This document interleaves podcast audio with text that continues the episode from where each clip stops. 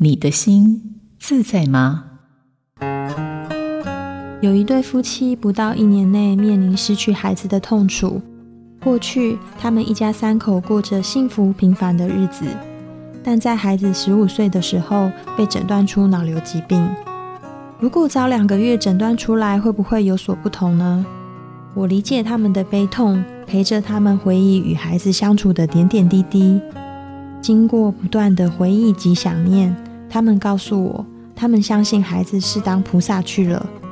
现在已能慢慢接纳这个生命中的缺憾，虽然不再是一家三口，少了一口，幸福的日子一直都在，只是在不同的地方各自幸福着。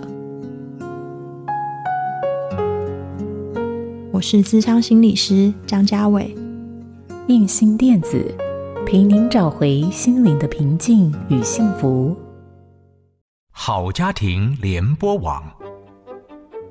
中部地区古典音乐台 FM 九七点七，北部地区 Bravo FM 九一点三。